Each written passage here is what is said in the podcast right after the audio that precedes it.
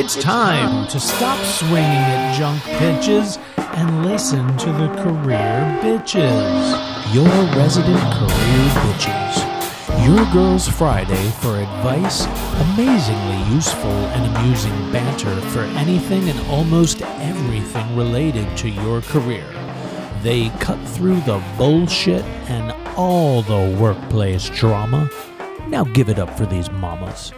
Yeah. Yeah, Yeah. yeah, Yeah. yeah, Yeah. yeah, Yeah. yeah. Hey, welcome back to Career Bitches. where you want to be every week. Here we are. Absolutely. Here we are, right here, ready to bitch with you. But um, it's our last episode of season three. Of the season. people. Of the season. Not forever. Not forever. Don't Not you know? No panic. Please don't We'll panic. be back. And we have excellent ideas for next season already. So you won't want to miss it. We absolutely do because that's how we roll. And um, I know that a lot of people have commented um, that they've enjoyed some of like the behind the scenes type episodes. So today we're actually going to talk a little more personally about our job search experiences between us. Um, But we'll infuse some of that next season as well. Yeah. And we'll we'll we'll share some thoughts about um, where we're gonna start season four at the end of this episode. We're gonna make you wait. Yep. All good things you must wait for. Just kidding. That's terrible advice. I just said that because everyone gives that advice. So let's start our pitch. Yeah. Let's do it. We have a good bitch. And I'm sure, and this kind of leads into what we're going to talk about, which is, um, you know, all the jobs Marcelle and I have applied to over the years and all the crazy shit we've done over the years. But something I've noticed recently, and I'm sure anyone listening who has applied for a job in the past, you know, year has seen this as well. Job applications that want you to upload resume, attach a resume, attach a cover letter, sometimes transcripts, you know, whatever the requirements are. But then it also wants you to fill in their form with your with the information in the resume that you literally just fucking attached. And it makes you wonder, uh, why do I have to do both? why can't you just read the attachment that I just gave you that has all of that same information in a format? Maybe it's a different format, probably is. But um that's 100% bullshit. It is. That's yeah. And too many applicant tracking software systems work this way. And I think that's why a lot of companies build their own, but obviously they're Mm. still not successful because they still ask you to fill out a separate form, or some of them will parse the resume or, you know, enter your resume data that it can read in certain fields. And then it's not complete, or the information ends up in the wrong field and you have to redo it and edit it, which is a total waste of your time. So I agree with you. And um, I know we were talking about this earlier before we started recording, but it is true that when this happens, you're not going to get all the applicants applying that you could have because they're just going to get frustrated and decide, look, I'm not going to deal with this crap. Forget it. Yeah. And people do that because it's look, if you have more than like two jobs on your resume, it's gonna, it takes hours. I've done it. And you know what? Nothing good has ever come of any of those applications where I had to use their dumb form. Or some recently saw a job, pretty sure it was a federal job, but not through, it wasn't through USA Jobs. They had their own website and their own form. And they didn't even allow you to upload a resume. You had to build a resume in their system, in their very specific fucked up system. And no one's look, no one's going to do that. They're going to get, you know, the one person who has five hours to spend applying. And that seems like a dumb way to filter out candidates because the smart people are going to say, like, no way, I've got better things to do with five hours. I'm not exaggerating. It will, it takes, I mean, I'm sure many of you know it takes forever. Yeah. And that's it's crazy. And I think you're and you're obviously probably getting either underqualified candidates or very desperate candidates who are willing to spend that amount of time. So it's probably not your best candidate pool, unfortunately. I mean, maybe sometimes it is. I probably would have spent that amount of time in the early days, but mm-hmm. I would say, yeah, it's ridiculous. And I feel like it's kind of like with college applications, right? You have the common application that more and more schools have decided to use over the years. How come you don't have something like that with applying for jobs? Why isn't there like a common application? Um, you know, I I don't know. I've asked myself many, many times. There's probably a way to do that. And yeah, all of your companies are different and your industries and the roles, but I do feel like there's something to it where you could submit certain information just to screen qualifications. Mm-hmm. And then the rest you can do in a different format, like, right. Uh, you know, like a writing sample or a project or something like that that's applicable to that job. But otherwise, let people use some kind of common application. I think like law school applications finally became standardized. For example, like if people, if, you know, industries wanted to look for something that already exists, because it used to be that every single law school application was like its own separate thing and you had to redo it. And like if you've applied to law school, you know, you don't just apply to two, you apply to like 30, right? Because you just don't know what they're looking for, or how many people they want to bring in from like different like majors, different. Co- anyway, eventually they standardized it and made it like a ton easier to apply to, you know, you only have to do it once and then you can apply to as many as you want. So I think there's there's definitely got to be space for that now because what is happening now is the fucking wild west of like ATS stuff. Yeah. And it's been years like that mm-hmm. and nothing's changed. So, yeah. Yeah. I don't really want to tackle that problem, but maybe somebody else. Someone else should definitely tackle that problem for us. Yeah. Exactly. Exactly. We're not IT people. We're not tech people. I mean, we know enough about it, but like we're not, we are not the people you want solving this problem. No, unless you're a developer and you're listening to this and you want to work with us, then we can talk. Then yeah. We'll tell you what we'll tell you what you need to do. We just don't have the technical know-how. I mean, unless you have some secret skill set. I don't know about Marcelle, but no. I do not have the technical know-how to solve that problem. Now, I have some family members that do though, so maybe one day we'll surprise mm-hmm. you all, come up with something. Okay.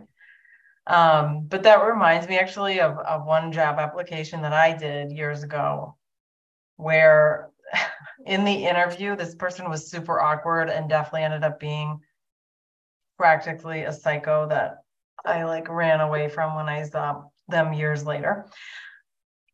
But I go to the interview and they're like, yeah, well, we're just interviewing a couple of people because so many people left off their contact information on the form. So speaking of filling in these stupid forms, mm-hmm. literally people would have their name, I think, but no phone number, no email, and no way to be contacted because of the way their dumb form was set up. People probably missed it, but they are blaming the candidates, which I thought was funny. But it also didn't make me feel very good because it was kind of like, well, the only reason you're in here is because you included your phone number. Um, but it That's does amazing. tell you the importance of including your contact information. So if you are filling out a form, put in your contact information and double check that it's there. And if there's not a place for it, like find a place to put it, like anywhere would be good. But yeah, it's frustrating when you can't, you need to make it easy for people to find how to reach you like really easy. If I have to look for more than like five seconds, I'm like, fuck it. I can't, I don't have time for this.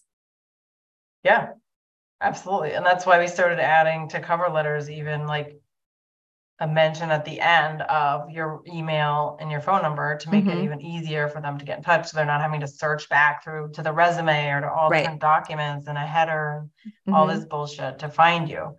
Yeah. Um, on the other hand, though, you include all that contact information and then they're still not willing to like follow up when you interview to Right, give you the right. news of whether you got it or not. Right. Now there's no winning here for that. No. there's very little, very few times when the the applicant is the winner of these processes. No, it's like a boxing match with HR. Oh my gosh. Nature. And, eh, you know, that happened to me once too, when, so in my twenties overseas, um, soon after college, I was trying to find a new job after an internship and interviewed with a fairly large, uh, multinational company there in the branch office.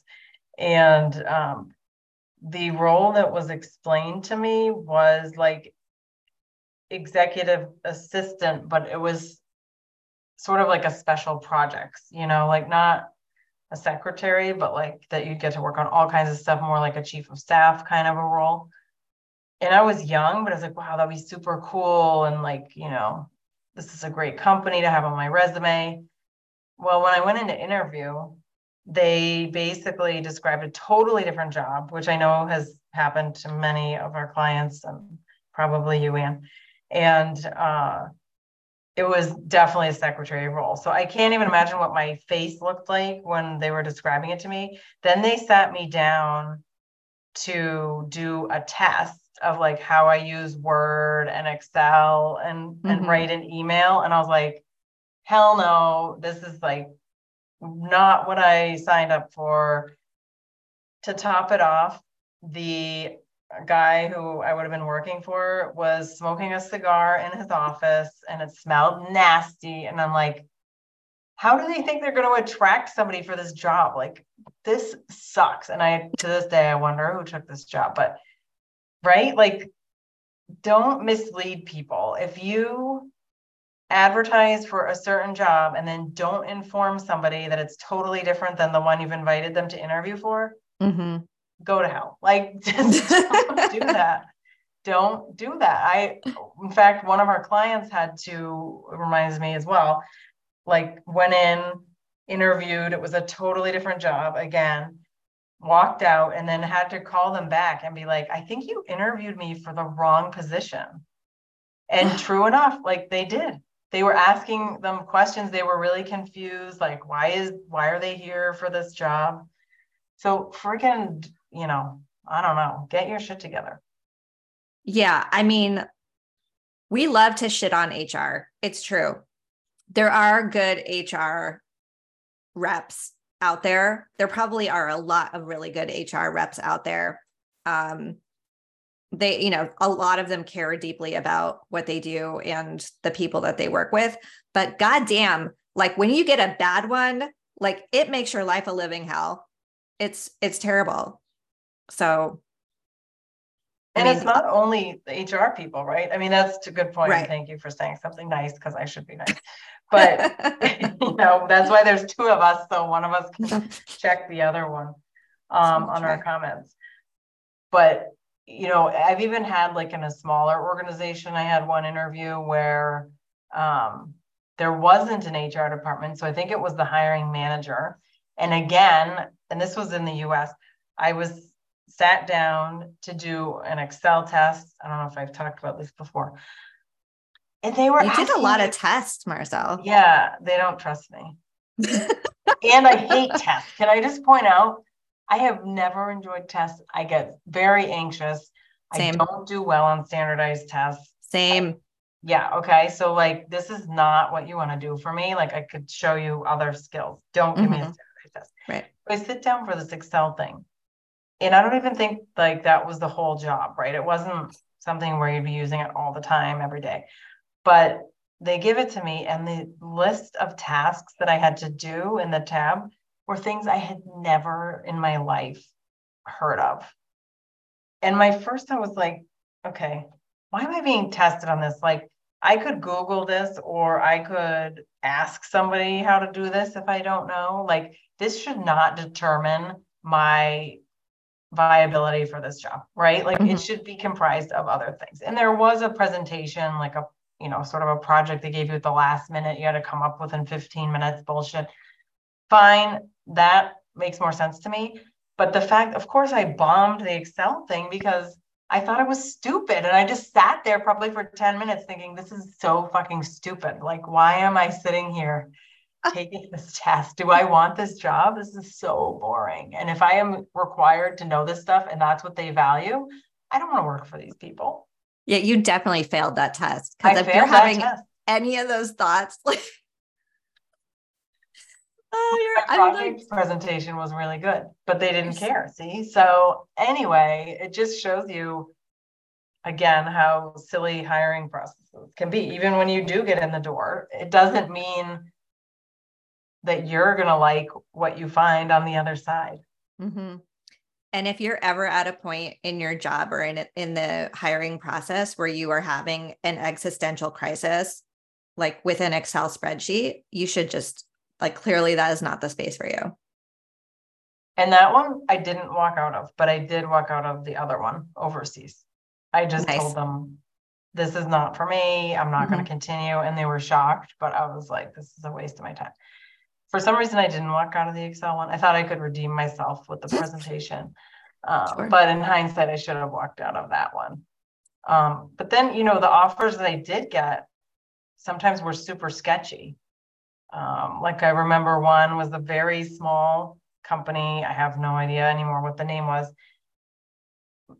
Couldn't really understand what the company did. Um, and this was in the US, but yeah, there was just something that felt like super wrong. And of course, I got that offer, and I was like, uh, I don't, I really need a job, but I don't think I can take this. So you do need to be careful. You know, I think so often we think we're like, it's like a privilege to interview and that we've mm. been invited for that or given a job offer. But you really need to check out what's going on. It's nice to feel wanted. It is. I like I like being the, the in the position of being able to say no and reject the offer or say no to the interview. I mean, I'm unfortunately I'm so curious, so I'll I will generally like if someone asks me to interview, even if I don't care, about the job at all, I'll say yes, just for fun or just for practice. You know, get more comfortable. It's always, and you, I don't know. I think there's always a chance to have like a learning moment with yourself because if you have, I had an interview once with a very, um, like stern looking panel of people like over Zoom. Like no one laughed at my jokes, like no one was fun, but it was like it was it was uncomfortable like just sitting there was uncomfortable. So I kind of made, you know, turned it into a game for myself like who can I get to smile first? Because I just I refuse to take shit that seriously unless you're interviewing for I don't know, like the secret service. That's probably like a no laugh sitch. But I don't want to do that. Yeah, no, that doesn't sound for us. No, I don't think no, so. I don't think Mm-mm. so. No. But that's yeah, that's a that is a good point that you can kind of turn it into a game. I like that idea. If you're because there's nothing to lose. You don't want the job. So like right. See what happens. It's kind of a fun social experiment if you're into that. And I obviously am very into that. Yes, of course. You're a comms person. as we like to point out. So yeah, yeah I think like uh, no, I think the game is a great idea. Mm-hmm. Um, and I've been in a situation where, speaking of an uncomfortable situation, where these two people were interviewing me, um, and they clearly made a dig at the company that I currently worked for, like the clients that we had or something, insulted them. But it was sort of like I couldn't believe that it was happening. And so I kind of just let it go and told myself that didn't actually happen. But then when I thought about it later, I was like, that did that did happen. They totally did that.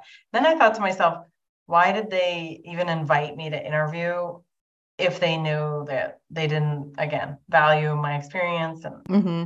expertise? And so That was ridiculous because you're like, they all complain about how little time they have and how much time the hiring process takes, blah, blah, blah. So why even, in, you know, invite? I don't know. I don't know. So I should have walked out of that one too. Now looking back. I've definitely walked out of, I don't, have I ever walked out of a job interview? I don't think I, I don't think I have, but I've definitely walked out of dates like within like five minutes and been like, you know what? This is not, this is not going to happen.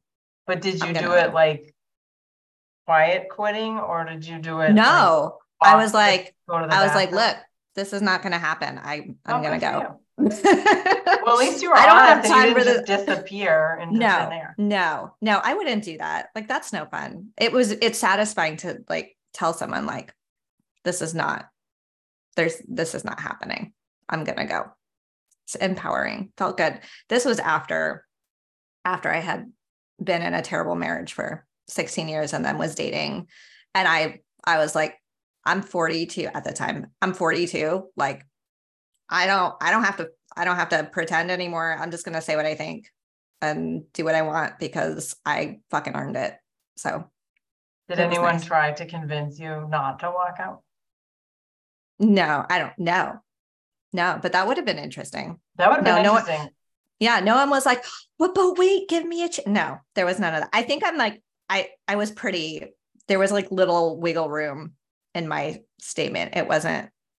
There was no equivocating happening. So But see, no one wants to feel. No, I agree. But then there could be people who kind of want to play that game, like we were just talking about, where it's like, let me see if I can get her to stay. Hmm.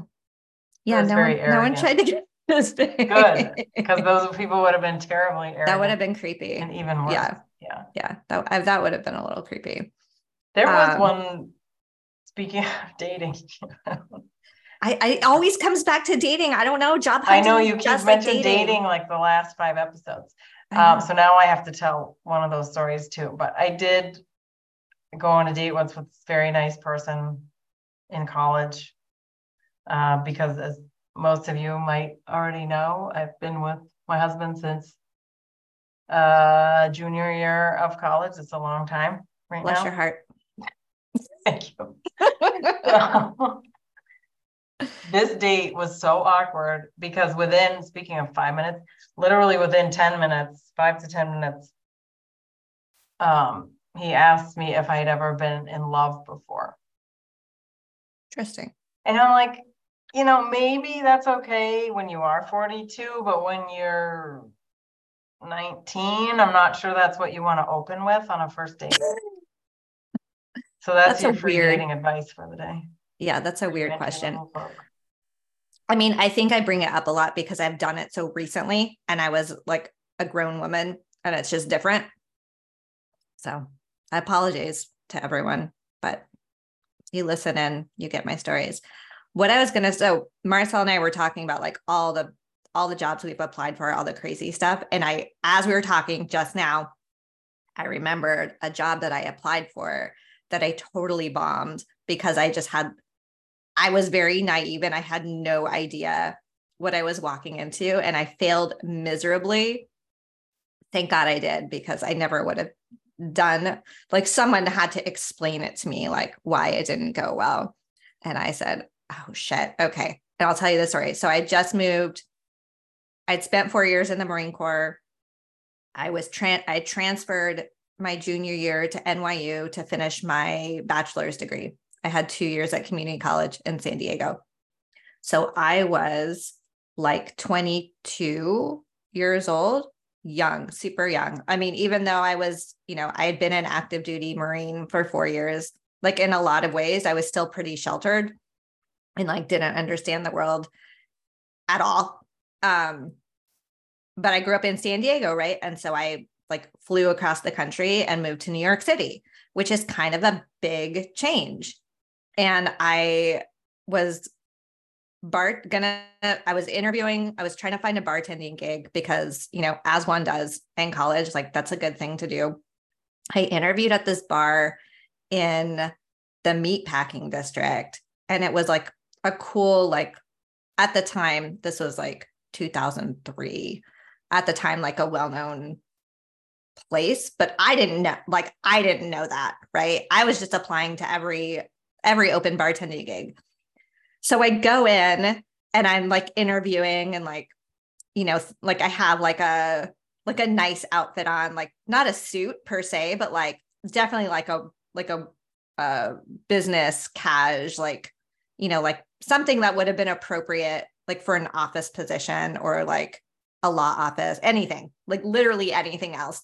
But the guy was very nice and he like we spoke for like 5 minutes and he was like, "Yeah, I don't think this is the job for you." And I told some friends about it later and they were like, "Girl, you were supposed to get up on that bar and like take off your shirt and start dance like it was one of those bartending gigs." And I was so embarrassed like I had I had no idea like that was the expectation. Not that I would have done it, but it was like thinking back on it. This guy that interviewed me must have been like, Who is this girl? Like, why is she here? She's clearly not going to jump and start dancing on this bar. Yeah, he probably is like former Marine. I don't know about this. Oh, I still think about that. That is so crazy. But yeah, I had no idea. No idea. And but he didn't allude to it either. Someone else had to tell you. I I think that's the kind of thing like you either know what you're supposed to do or you don't. but you can't like ask someone to do that because that is creepy. Yeah. Now here's the part where you jump on the bar and take your clothes off. Right. No, yeah. No, you can't. You either someone either knows to do that or oh, like oh, that's, that's, part hilarious. of the that's part of the interview, right? Like you yeah, know you're supposed to put on a show. Yeah. No. That's for anyone who knows me, I'm like the least likely, least likely to do anything like that. So did you apply to more bartending gigs after that, or did that I did. you for life? No, it it didn't because I was so, like I said, I was so clueless. It didn't. That's it didn't occur to me that why I had fucked up that interview. But I did end up getting an amazing bartending job um, at this bistro on the Upper East Side, um, owned by a family who lived on Long Island. Their their son was the head chef, and he had been in a terrible motorcycle accident in Italy, and he was paralyzed from the waist down and in a wheelchair. So they built out this restaurant kitchen, all accessible for him. There were ramps everywhere. There were like wow. workstations that were at a height that he could use. Um, and it was it was like I I worked behind a very nice like old fashioned bar. Like we had live jazz on Fridays. Like I met fam- famous people. And like this family just like took me in and looked out for me. The um the the mom Clara she um she would take me for bagels after work at like 1 a.m and we get like bagels right out of the um right out of the oven and we'd put um, cream cheese and grape jelly on these hot, hot bagels. And I'm telling you, eating that bagel on the train back to my apartment, like after a long shift, was magical. That's such a cool story. Yeah, she called my mom once and was like, "Don't worry, I'm taking care of your daughter since since I'm here and you're not." it was so cute. That's that, amazing. They were they were such a lovely family. I had such a good, I loved working there. Unfortunately, the restaurant closed for good um, right before I left New York. And I, like, I cried real tears. Like, it was sad. It was, the, the food was amazing. And the chef, the kitchen staff was amazing. They would, we did family dinner every night. Um, and they would take requests. They would always make me what I wanted. Wow they were all from Uganda. And now I'm like to this day, like desperate to go because everyone was so, so lovely. What a cool story and memory, you know, like especially early in your career to have something like that. But that's the only time I did it. And I I loved it. Yeah, I just the my only attempt at getting a waitressing job is I think I aimed too high, even though it was New Hampshire. I have to say that. It was New Hampshire people. But I like during su- uh, summer in high school, I was desperate to find a job. And um, I mean, every summer, let's be honest, I always had a bank account since I was very little and wanted to earn my own money. So um, I went to this restaurant to interview and it was actually really offended that they rejected me because I was like, I could be a hostess or something, even though I was young. Mhm. You know, I was old enough to work, obviously, legally.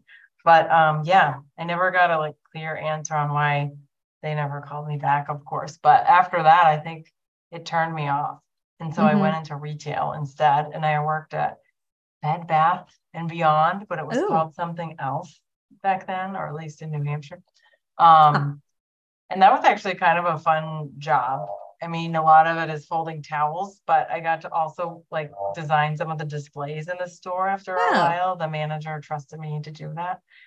Um, but you know, retail's hard. It's okay when you're young to like stay open, you know, close the store late or be on your feet all day, but man, that's tough stuff. I worked one exactly one retail job and I said never a fucking again. It was terrible. It was like one of those discount, like overstock clothing stores. And it was like there were never enough people, you know, to re refold or like reset or rehang. It was just, it was like constantly firefighting. It was such a disaster. I hated that job. And my boss was terrible and mean. So I never did that again. I was like, I'll do anything other than that. I think I would have been a good, I never was a waitress. I never was a server. Yeah, you would I have been good waitress. I think I would because I like talking to people and I I won't remember your name, but I remember your face. I'll know exactly Yeah. what you ordered. Like I can still tell you all of the all of my regulars, like what their what their drink order was. Wow. Yeah, you'd be good at that. But yeah, don't ask me to tell. I I can't remember any of their names. Not a single one. That's okay. Just being recognized, I think, is what matters. yeah. That's why I'd be a ter- terrible politician because I cannot remember your name. Yeah, and also, I- I'm too honest. me too. I have a lot of thoughts on that. Maybe that could be an episode for next season. Right, right, right. All right, I let's know. see. Um, should we wrap with like our absolute like favorite or like weirdest job, like most random job ever? Well, I'm trying to think. Do you have something that comes to mind? Because I've done so much stuff. Yeah, you've done a lot. I think more than I have. I'm just trying to think from the time I was young and on. hmm Well, I think I've mentioned that my very first job was at a movie theater and I ran the projection room. Let's see. But so after I got my law degree and I had been practicing, and then um, I had kids, and my ex joined the foreign service. And so we went abroad, and I couldn't, like, for a long time, I had just been a stay at home parent um, because someone had to parent, someone had to take care of children. So that was me. And um, I, you know, suddenly the kids were like both in school. They were in the French school in Jerusalem. And I was like, I, I don't want to just sit at home all day or like get my nails done, whatever people do. Also, that kind of thing was just not available in Jerusalem. Like that's not a place where you can like go to a spa and like get a massage. It's Ladies Anyway. lunch. Mhm. yeah. I mean, I did go to lunch with my with my girlfriends. One was the Oh, good. wife of the ambassador to the UK, and she cool. was cool. She was French. And then my other bestie was um Palestinian and she and her husband owned a restaurant in Bethlehem and I'm still friends I'm still friends with both of those ladies by the way. But we would do lunch and get wine and cheese and stuff. See, lunch is good. Mhm. Lunch is good. But um I wanted to work and like start building up my resume again. I ended up getting a job. This now this was a volunteer job mind you, but as we have often said, it doesn't matter and don't put that don't put that it's unpaid um, but i was a i was a program manager for a nonprofit um, called the aniki foundation and what i did was so this nonprofit would essentially be the middleman to coordinate um, not other nonprofits all over the world who wanted to do good works in africa. And so i the project while I was volunteering there, the project, the specific project that I managed I worked with this um, bicyclist group in the Netherlands who were coming to Western Africa, um, like Malawi, and taking like a like a two week bike trip up the coast of Western Africa and delivering school supplies as they went. Now think about the logistics of that. I had to use translators for the the bicyclist group because they didn't speak English very well and I definitely didn't speak any of their languages. I was able to speak to people on the ground in Africa because a lot of them spoke French, so that was helpful. But um you know the logistics of like how do you get the bicycles from the Netherlands to Africa? Like yeah. who is you need you need a van to follow them in case there is injury or you need to repair something or someone gets a flat. You need tents for the places that don't have housing. You need water, you need food, you need, you know, the list goes on and on and on. So I did that for several years. Um, and it was it was a really it was successful it was fun it was challenging but yeah that's probably like the most random job and i've never that's done cool. that kind of work ever again for whatever reason that is really cool but i liked it it was satisfying because they you know they sent us pictures from the trip that i had helped to make happen and you know all the you know we we ordered we we actually ordered supplies school supplies from local businesses in africa that they could pick up so that we were also contributing to the local economy right with funds that this group from the netherlands had raised. So it was like kind of like all around like feel good feel good work. That's really cool i didn't know that. See? I'm always learning new things about you. Um and I I kind of have along those lines in what I thought I would end up doing and a lot of the applications that you would find on my computer if you saw it would be for these types of jobs is international education because I had an internship right before senior year in college in DC um, at a place called World Learning.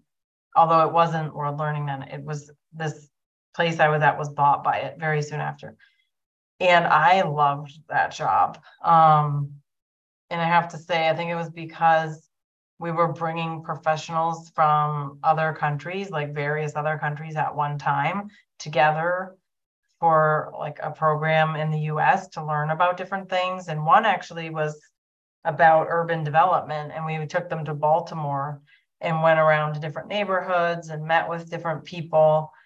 And that was a really cool job and something that I think that I would have continued if I didn't end up going overseas right after mm-hmm.